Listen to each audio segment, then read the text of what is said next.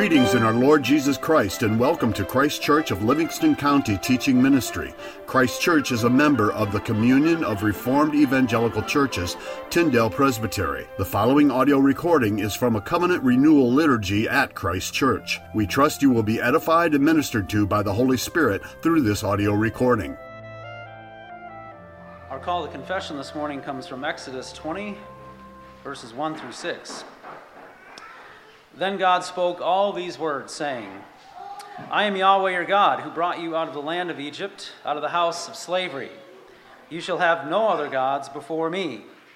You shall not make for yourself an idol, or any likeness of what is in heaven above, or on the earth beneath, or what is in the water under the earth.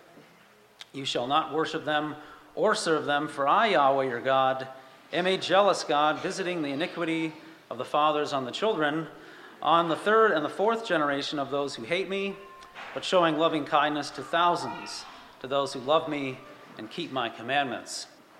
Thus ends the reading of God's word.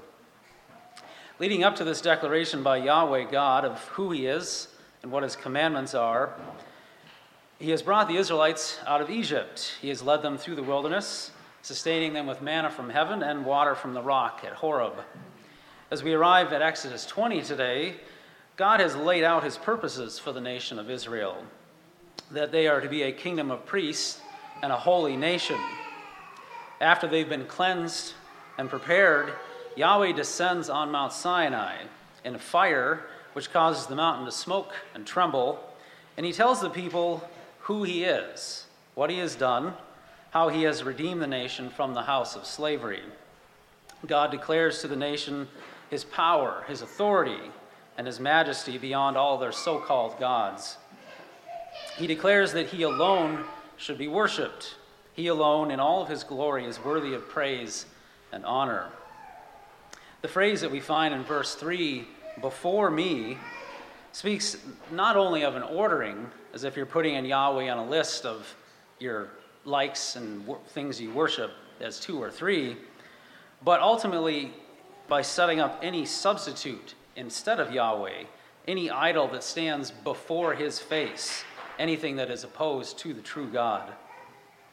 Considering our worship this morning, thinking about what we assign worth to, what is of value to us, how then are we worshiping?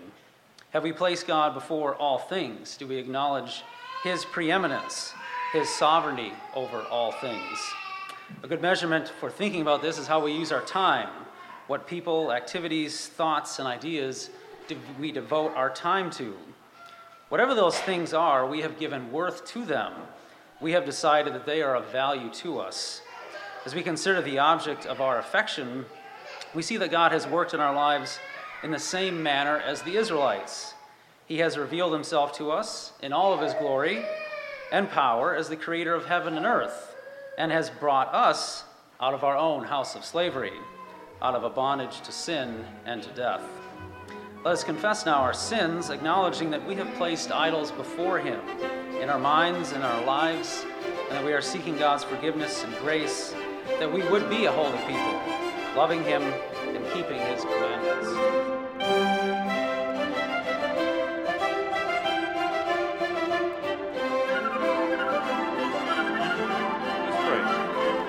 Father, we come to your word, hoping to hear you speak to us. May you send your spirit so we may learn, grow, and be challenged to greater love for and obedience to you. We pray that you root us deeply in your truths, so as we face trials in this world, that we may stand firm. We pray all this in Jesus' name. Amen. Okay, so today's text is Mark chapter 1, 16 through 28. But let's uh, rewind a little bit and do a recap uh, before we go into the text. The first week, we saw that Mark was writing to the persecuted church, likely around Rome in the late 50s. The early church was facing pressure from both the Jews and the Roman Empire. And Mark is quoted uh, several prophecies of Christ and his herald, John the Baptist, and their coming. And he pulls the texts about Israel facing off against the empires larger than their nation, such as Egypt, Assyria, and Babylon. Then the second week, we saw that we can trust in Christ because he doesn't fall to temptation. Right? He is God's chosen Messiah. The Spirit is upon him, and he will bring justice to all nations. We also saw that Christ, he's a perfect Savior. Right? He is called by God, and he cannot fail us. He is chosen of God. He is loved by God. He is pleasing to God. And by repenting and by turning from our sins and following him, we will enter the kingdom of God. Both Christ and John the Baptist taught about this gospel of the kingdom and its entrance by repentance. I put it this way last time concerning the kingdom there has been a revolution. There's a new king on the throne. Repent of your sins and come peacefully. Otherwise, you will find yourself an enemy of the state. And this new king will come back, and anyone who's not found loyal to him will be treated as a traitor. This is what Jesus is calling the gospel here. There's a new king, there's a new kingdom. Therefore, turn from your old loyalties and sins and live in this new order. Today, we'll break this text down to two parts. Let's, let, us let us look first at uh, the first section, verses 14 through 20. Now, after John was arrested, Jesus came into Galilee proclaiming the gospel of God and saying, The time is fulfilled, the kingdom of God is at hand. Repent and believe the gospel. Passing along the Sea of Galilee, he saw Simon and Andrew, the brother of Simon, casting a net into the sea, for they were fishermen. And Jesus said to them, Follow me, and I will make you become fishers of men. And immediately they left their nets and they followed him. And going on a little bit further, they saw James, the son of Zebedee, and John, his brother, who were in their boats mending their nets. And immediately he called them and, he, and they left their father Zebedee in the boat with the hired servants and followed him. So we looked at verses 14 through 15 last time. I just wanted to read them for context here.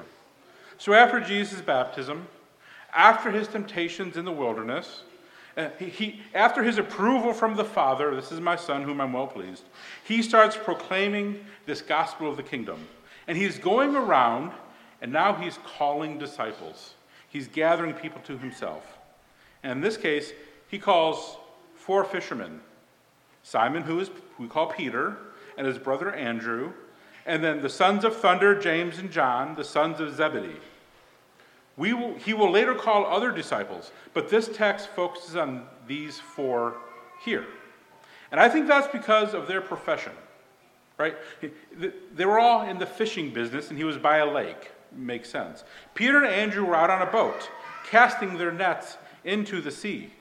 And James and John were in their boats, mending their nets, right? They're fishermen, and working with their father, probably younger than Peter and Andrew, uh, who, who were not with their parents, right? So these two younger men were with his, their parents. Peter and Andrew were on their own, and this fits a traditional view that Peter is likely the eldest of the apostles because his dad was not with him, would not have needed to be with him. And during this call to the apostles, Jesus gives this great turn of a phrase, right? This great, this great idiom to explain the type of work that he's calling them to. They will go from being catchers of fee- seafood to fishers of men. At first, it seems like a cute way to say it, right? A, a cute turn of a phrase a sweet way to call someone to ministry. And often we get that in our minds the idea of fly fishing, line fishing, right? A lazy Saturday afternoon with a thin wire arcing gracefully overhead, out in a quiet lake with quiet woods behind you. When you think fishing, that's what you think. That's not this case. This is net fishing where you drop a weighted net into the water, hoping that some unfortunate school of fish gets caught up into it, and then you yank them out of the water. Imagine that. These men are professional fishers, right? They do this for a living, probably their whole lives, getting this profession from their dads and passing it on to their sons. They cast out nets, and often they catch dozens of fish at a time or nothing at all. This is not easy work hauling up a net with dozens, maybe a hundred fish, as they're all pulling the opposite way, knowing that that net can rip on you, the pure weight of all this fish, all swimming, trying to escape. And imagine the smell of these men after hours of fishing in the hot desert sun. right? And they are taking wild, untamed creatures and bidding them into the boat to come and die. And now Jesus comes to them and says, Go do that with people. Go do that with men. To snatch people up and call them to die to themselves. And like how fishing can be smelly and dirty, so is dealing with sins. This is not easy. There's much to unpack here. And why calling to be an apostle or a minister of Christ to be fishers of men. This is not talking about one on one evangelism. Right? It, it, there's nothing wrong with that. There's nothing wrong with going out and getting a coffee with your neighbor to talk about Jesus. But that's not what Jesus is talking about. Right? And any analogy you hear about using the right kind of bait to fetch, to fetch people, you know, be sweet, be winsome, to catch people. That's not even, they don't even use bait when they're doing net fishing. That imagery is foreign to this concept. But rather, Christ is saying about how tough the job is of saving men's souls. And this is what he's calling them to. And rather, instead of drawing fish out of the water, you're drawing men out of their sins as they swim against you. And to do so by family, tribe, nation, and tongue. Like how fish are smelly and hard to catch, even ripping the nets, men are sinful and naturally reject Christ. Now there's something else to note here. Look at what the sons of Zebedee walk away from. Now, all four of these men walk away from a lifestyle that generally has some success and can provide a decent living. Fishing in those days normally provided a middle class life. You know, the middle class could be in the first century. But James and John particularly walked away from a lucrative situation. Their father was successful enough to be able to pay servants. He had hired servants. So the boats, the nets, the servants, everything they needed would have been given to them, handed down when their dad retired or passed. And this is good. This is a good thing, right? To pass down to the next generation. We read in Proverbs that a good man leaves an inheritance to his children's children. That's a good thing that uh, the sons of thunder would have inherited his dad's business. And Paul says in 2 Corinthians 12, for children are not obliged to save up for the parents, but parents are to save up for their children. And James and Andrew's parents are doing well by raising their kids up in the family business and preparing them to have it for when the time is right. This is good. This is building and transferring familial wealth. It's biblically sound. Poverty is not a virtue in and of itself. And an onerous state of taxes are, are immoral and unbiblical. Yet, they walk away from it, all for the sake of Christ. The boats, the nets, the other equipment, the servants would have been given them a head start and would have given to their offspring, would have been good for their children. But they left their family. They left their homes, their employment. They left their lives behind for the sake of Christ. Now, our calling to follow Christ might be similar. Right? We may be called to leave our homes. We might be called to leave our families, to, to leave our jobs, to leave our friends. That's if you're called into ministry and missions. Rather, the normative expectation would be to increase in wealth, to grow a family, pass it down, create a legacy.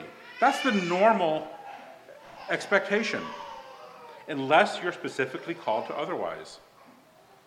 So rather, we need to do all these things under the Lord. Work in your career as if you're doing it for Christ. Parent your kids as if you're doing it for Christ. Love your spouse with submission and sacrifice as if you're doing it for Christ. Children, love and honor your parents as if you're doing it for Christ. And in everything, do it as if you're doing it unto Christ. Leave doing these things for purely selfish motives or practical means, and do them under the lordship and submission to Jesus, according to his word, giving it all to him, living by faith, glorifying him, and then watching him bless it. Christ is building a kingdom of people who will follow him. And here, he calls these four men, and later he will call others. And he's building a kingdom of priests We are called to unity with each other as we are united to Him. And the exact calling of these apostles might not be the same calling for each of us. In fact, we know it isn't. These common fishermen take over the world, right? They disciple the nations. What Jesus calls them to, we are likewise called to. We continue in their work. But we are not apostles. There are no apostles today. There are 12 disciples who, who are face down the Jewish elites, who face down the Roman Empire, who work survives today, being the world's largest religion. But being saved by grace, we're called to continue this work of kingdom building. The apostles had their mind set on Christ and the heavens, which is why they could walk away from the middle class living. It's because Christ called them and called them to heaven, why they could leave their middle class living. Their focus was rather on the promises of God instead of the wealth of fish. C.S. Lewis says it this way Aim at the heavens, and you will get the earth thrown in. Aim at the earth, and you get neither. So be focused on Christ, be focused on his promises, and just live faithfully as the disciples chose here to do. Be fishers of men in your home, in your work, out in public, and anywhere God calls you to.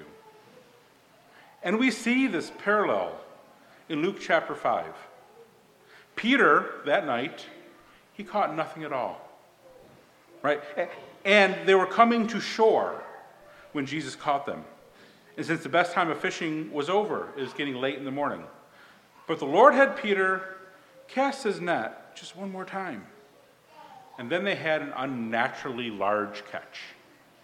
Right? Some days you may seem like your kingdom efforts are worthless not bearing any fruit, empty nets. Other times, you get impossible wins because of the work of Christ. In this, we see that God does promise victory. He is building his church. The gates of Hades will not prevail, and his called will be saved. So don't get discouraged in your work. Christ will build his church. Believe on him to do it. Just be faithful, trust God, and cast out your nets. Let's now look at the next part. Verse 21 uh, through 28.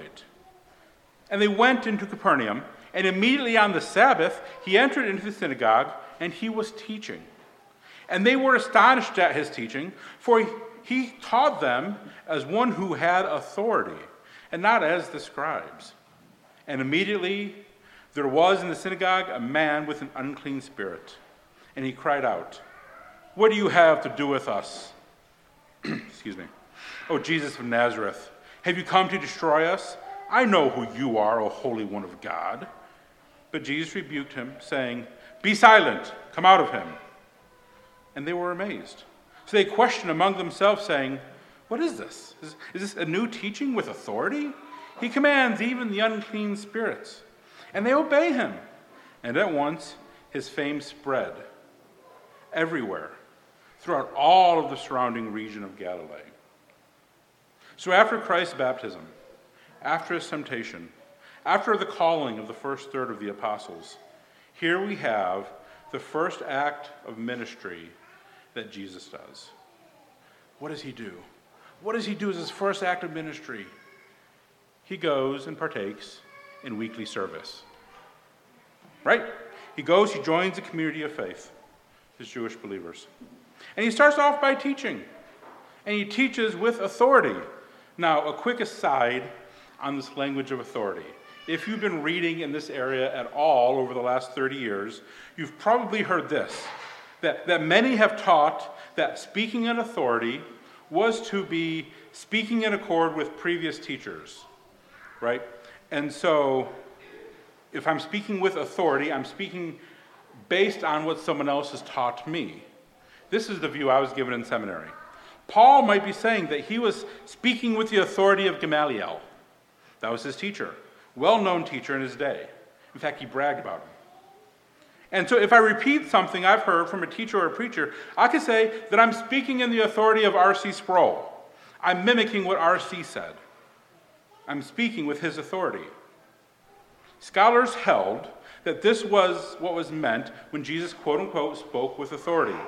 That he was not relying on his own teachers or scribes, but he's speaking on his own authority. No one taught him. The problem with this theory is twofold. One is that the theory to speak with authority doesn't hold water. First, there's no external evidence outside the scriptures that this is what this means. We simply don't see this formula used in historic records. So the entire idea is tenuous. And the academic commentaries I read simply deny this as even a possibility. This idea, it was a supposition, throw it away. Secondly, it undermines what is really meant when Jesus taught with authority. It undermines that. In a way, Mark here is saying that he has authority, even that the demons obey him. That's the kind of authority he's talking about. He speaks, things happen. His word come out, people move. He taught with an authority unknown to others in that day, that even the experts of the texts, the scribes, they pale in comparison to what, how he taught. And I think this is still necessary today. We have many people who have passion, but poor theology. We have others with great theology, but they lack zeal, the ivory tower types.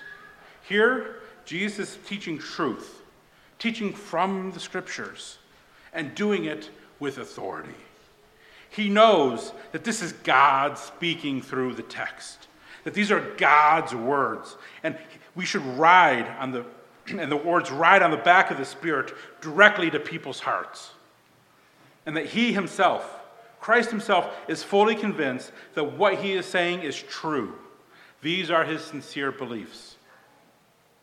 We don't only know, need to know what, that we are right, we also need to speak what is right and do so openly, freely, and in such a way that it seems that we are not pitching or selling something. People can tell when you're trying to pitch them something. People can also tell when you're being authentic. We need to teach because we believe it ourselves. As we are fishers of men, do we use real nets?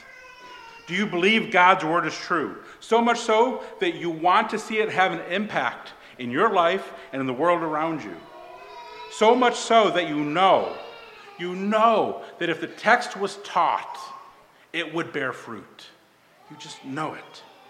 That's how Jesus taught, convinced. I'm also guessing, by knowing everything else that is recorded about Christ, that he spoke plainly, right? This is part of the authority. He didn't see the need to give a million qualifications on everything he said. If you know what I'm talking about, it's almost like every month was no quarter November. He could come out and simply say, The Pharisees, your whitewashed tombs. He could just say it. And yeah, there were some Pharisees who were secretly following him and later would repent and follow him publicly. And some Pharisees were more nice than others. But Jesus didn't bother to go out of his way and qualify. Now, some Pharisees might more, maybe be like whitewashed tombs in some ways. And of course, I mean no disrespect. It's just an analogy. Some of you aren't like this, but others, you, you just got to be careful. I'm concerned that you might become like a whitewashed tomb. They never talk like this. Jesus, the apostles, the prophets never talk like this. This is what it means to speak with authority. He says the truth. Right? He speaks plainly, truthfully, without unnecessary qualifications. He speaks with authority, not shrinking back. He knows what he has to say. This authority he preached was intrinsically tied to the message of the kingdom. Right? This is why I read verse 15. Because he is king, because he's bringing a kingdom, and because his words carry weight, the scriptures are a royal decree. Repent, join the kingdom.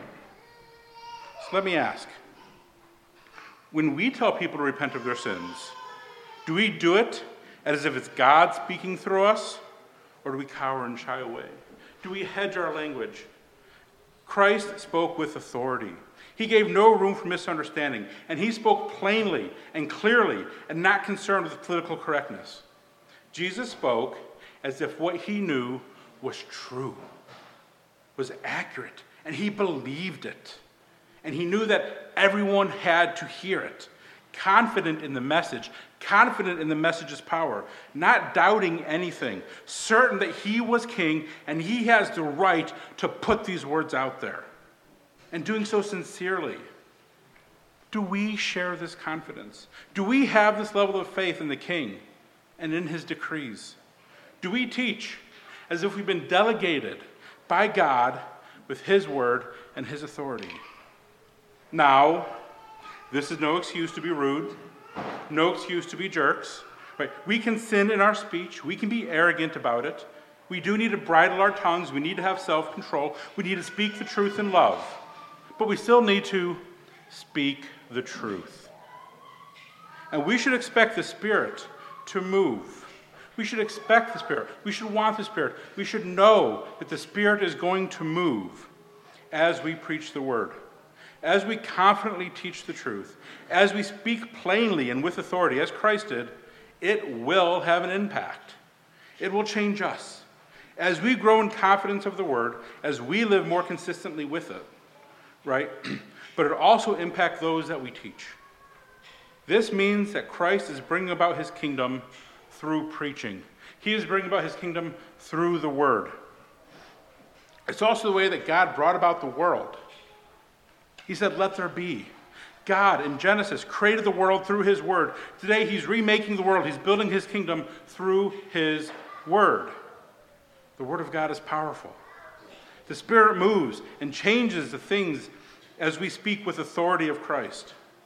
It may bring about positive change. People may repent. Cities may convert. Families may get baptized. It may bring about positive change, but it could also bring about greater judgment as people reject the message. Either way, the Word of God does not return void. It does not return empty, and the Word of God, when preached, does not do nothing. At the same time of the event of his sermon, in the synagogue, as Jesus is teaching, a demon possessed man is revealed. Immediately it says he was there. I don't think that means he just appeared, it's just he got up and made himself known. so at, this, at the same event of his first sermon, a demon possessed man is revealed. Because Jesus is teaching with authority, and he's teaching about the coming of the kingdom, this demon is provoked to respond. Because of his authoritative teaching, this demon finally has to, has to do something. Jesus' teaching is so authoritative that it forces a, forces a spiritual response. When you share the gospel with friends and family and children in such a way, does it provoke demons to reveal themselves? You cannot remain neutral when the word of God is spoken. Either you believe and obey or you don't. There is a change that happens. The demon through a man, asks this What do you have to do with us, Jesus of Nazareth? Have you come to destroy us? I know who you are, the Holy One of God.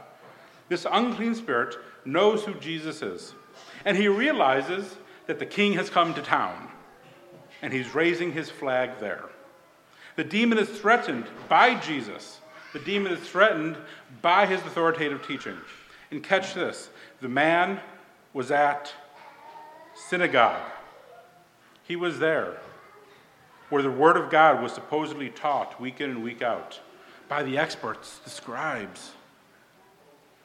He was there, probably expecting a normal Saturday morning service, probably week in and week out, right? The scribes and Pharisees, they didn't teach with authority. That's why the comparison in the text is given between Jesus and the scribes.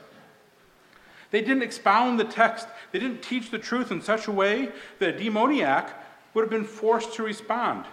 The demon could just sit there, hearing the academic speak, hearing the scholars prattle on, week in and week out. Jesus teaching. And Jesus' words are effective compared to the scribes. The text gives us this comparison. So once Jesus got there and once he taught with authority, it made an impact. Does our teaching and preaching result in spiritual change?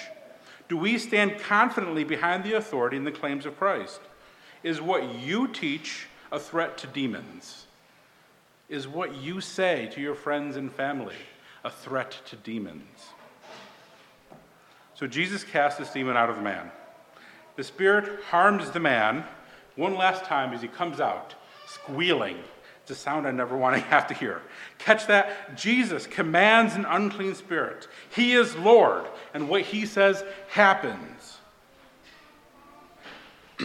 because the demon knew Christ and his authority, he is Jesus. His name means Savior. That he has the power to destroy.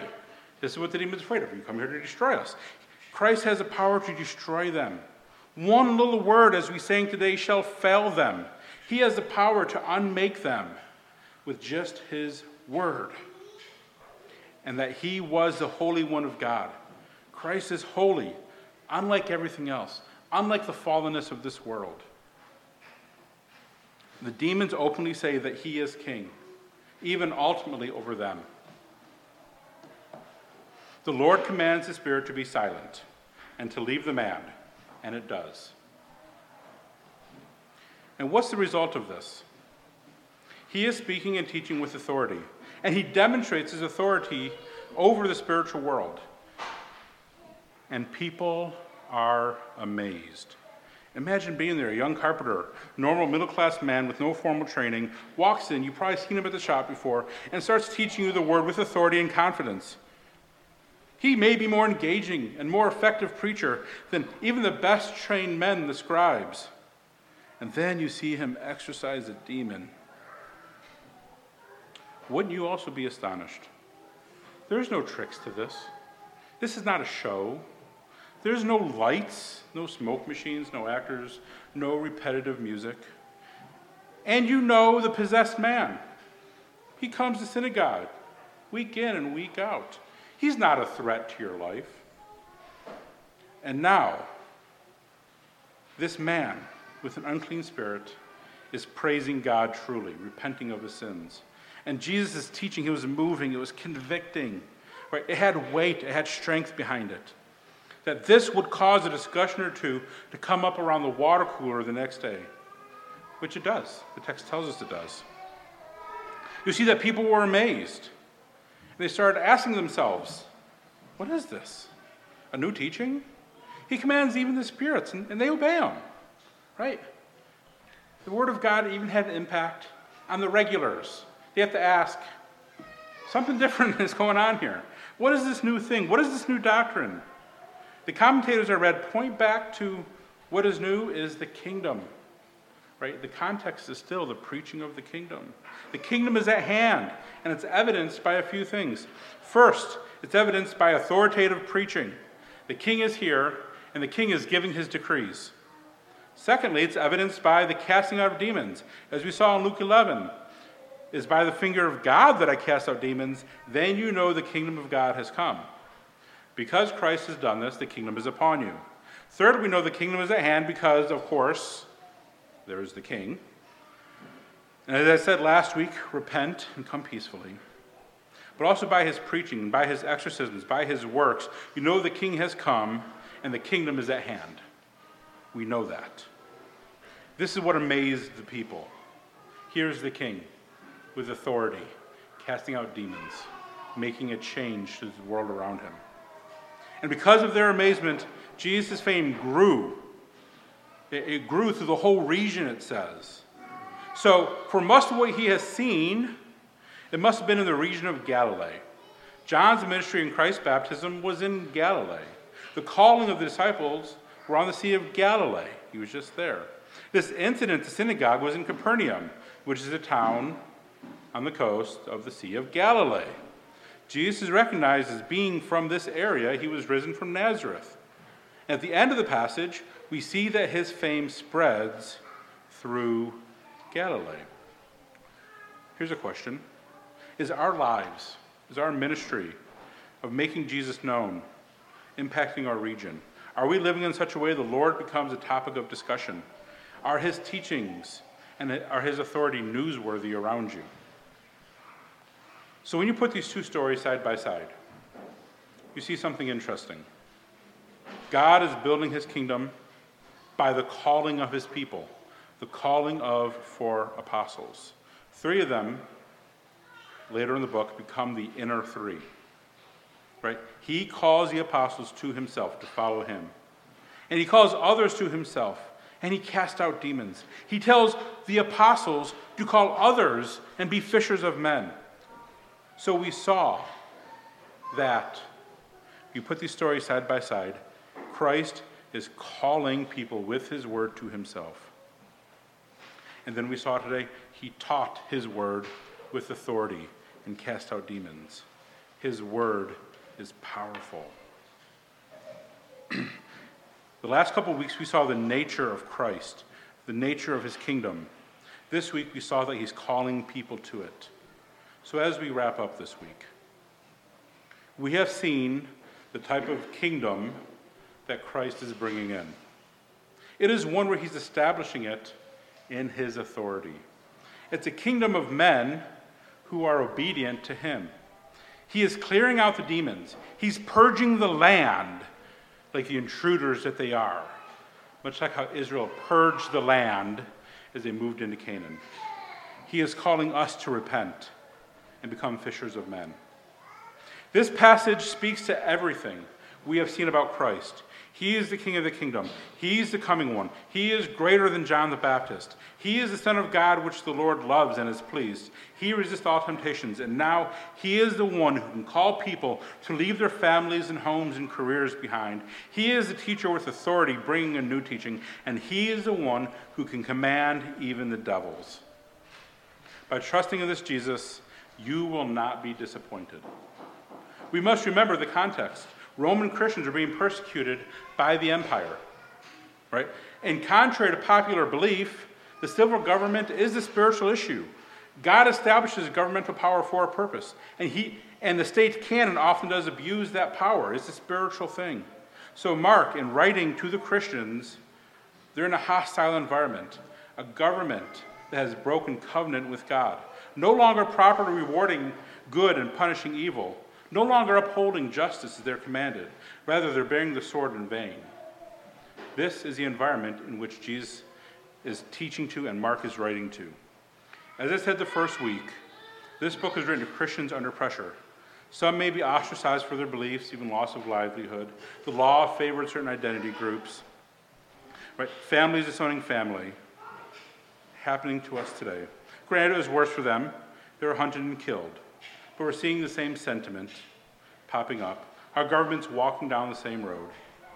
But Jesus can be trusted to overcome oppression.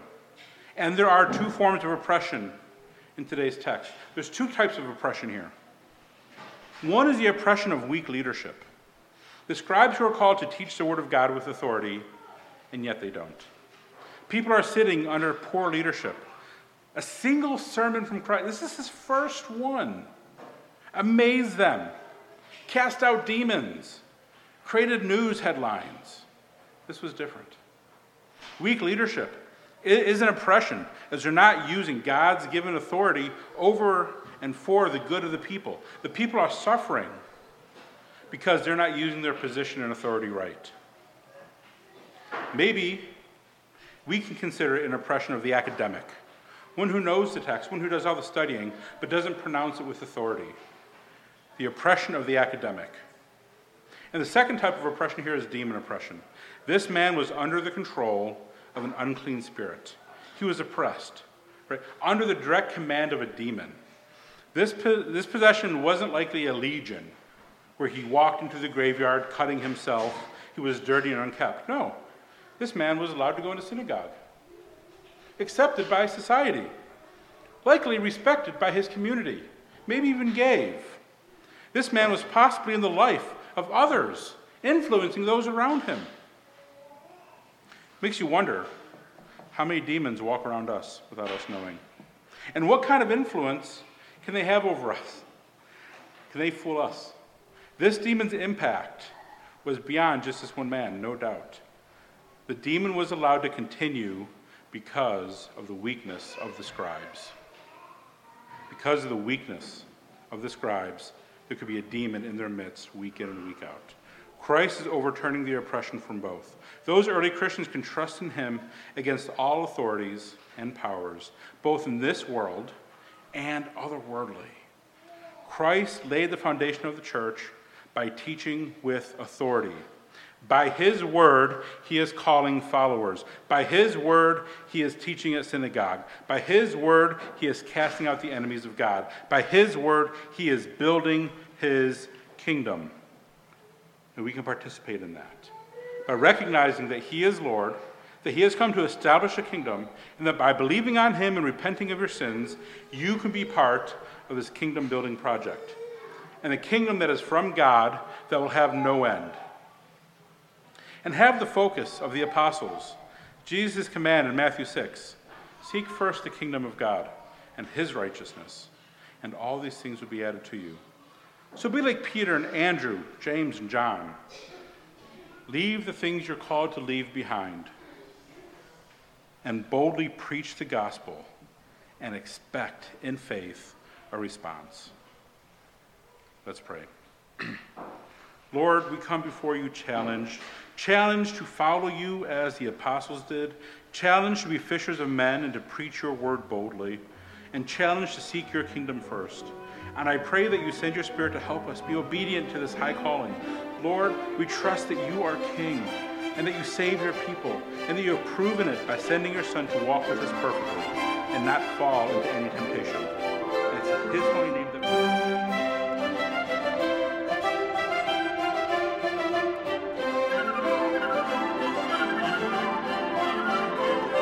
celebration of the Lord's Supper is recorded obviously in the Gospels Matthew, Mark, and Luke.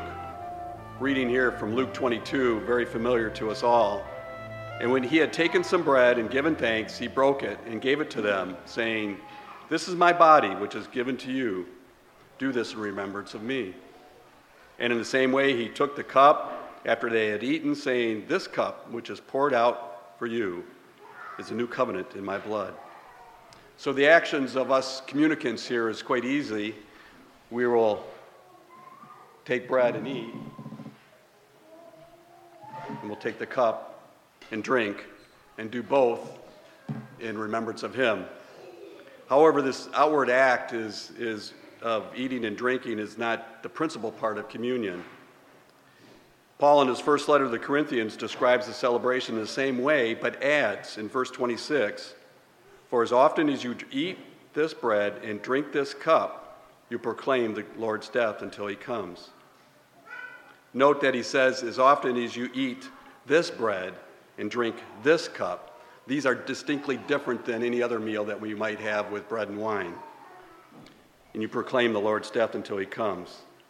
We who partake take him as our Lord in our life. We yield ourselves up to Him and live upon Him.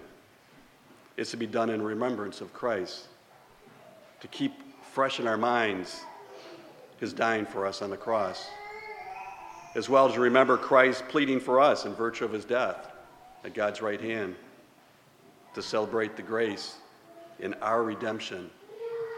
We declare His death to be our life, the spring of all our comforts and hopes. Paul also says that for as often as you eat, and we at Christ Kirk of Livingston County believe that the Lord's Supper is not an ordinance to be done annually or monthly, but we do it all the time. As often as we meet here, we celebrate the Lord's death and his resurrection. Paul does lay before the Corinthians a danger of receiving it with unsuitable temper of mind, or as it's translated in verse 27, unworthy manner. However, we believers should not be discouraged from partaking in the Lord's Supper.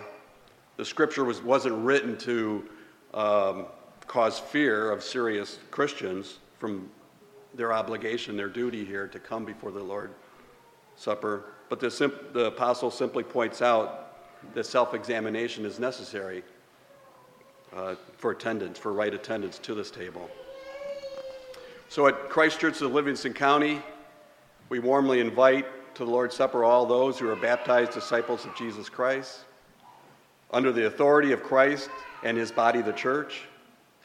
By eating the bread and drinking the wine with us, you acknowledge that you're a sinner without hope, except in the sovereign mercy of God, and that you are trusting in Jesus Christ alone for salvation. You also acknowledge to the elders of this congregation that you're in covenant with God being active in a congregation which is covenantly bound to the triune God through word and sacrament. We believe that this Lord's Supper is an integral part of confession, repentance, renewing, and abiding in Christ. Moreover, moreover, it's our conviction that the bread and wine should be received by all baptized covenant members who are able to physically eat and drink the elements, including young children, being raised in the discipline and admonition of the Lord. If you have any doubt or participation, please speak to Tim and I after the service.